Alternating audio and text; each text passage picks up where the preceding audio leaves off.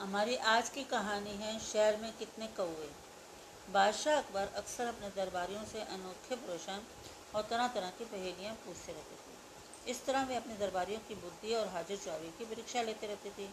एक बार उन्होंने दरबारियों से एक अजीब सा सवाल पूछा, प्रश्न था कि इस शहर में कितने कौए हैं? उन्होंने एक एक सभी दरबारियों पर नज़र डाली। बारी बारी से हर दरबारी खड़ा होता और जवाब न सूझने पर, न सर झुका लेता। कोई भी दरबारी बादशाह के सवाल का जवाब नहीं दे सका। इतने में बीरबल ने दरबार में प्रवेश किया। वे सभी दरबारियों से ज़्यादा बुद्धिमान थे। उन्होंने देखा कि सभी दरबारी सिर झुकाए खड़े हैं।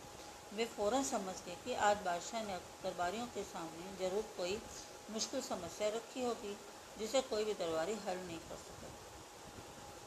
बीरबल ने शिष्टतापूर्वक बादशाह का अभिवादन किया और वे अपने आसन पर बैठ। गए बादशाह ने उनसे पूछा बीरबल, तुम बताओ इस शहर में कितने कौए हैं?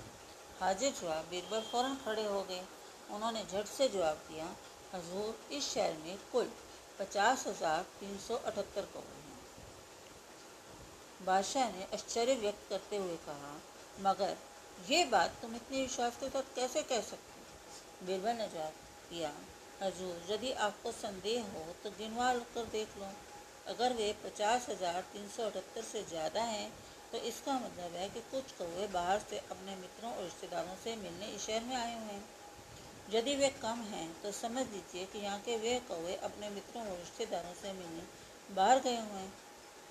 बादशाह बीरबल की हाजी जवाब से बहुत खुश हुए।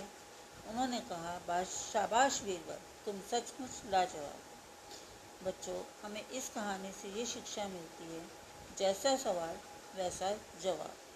Thank you.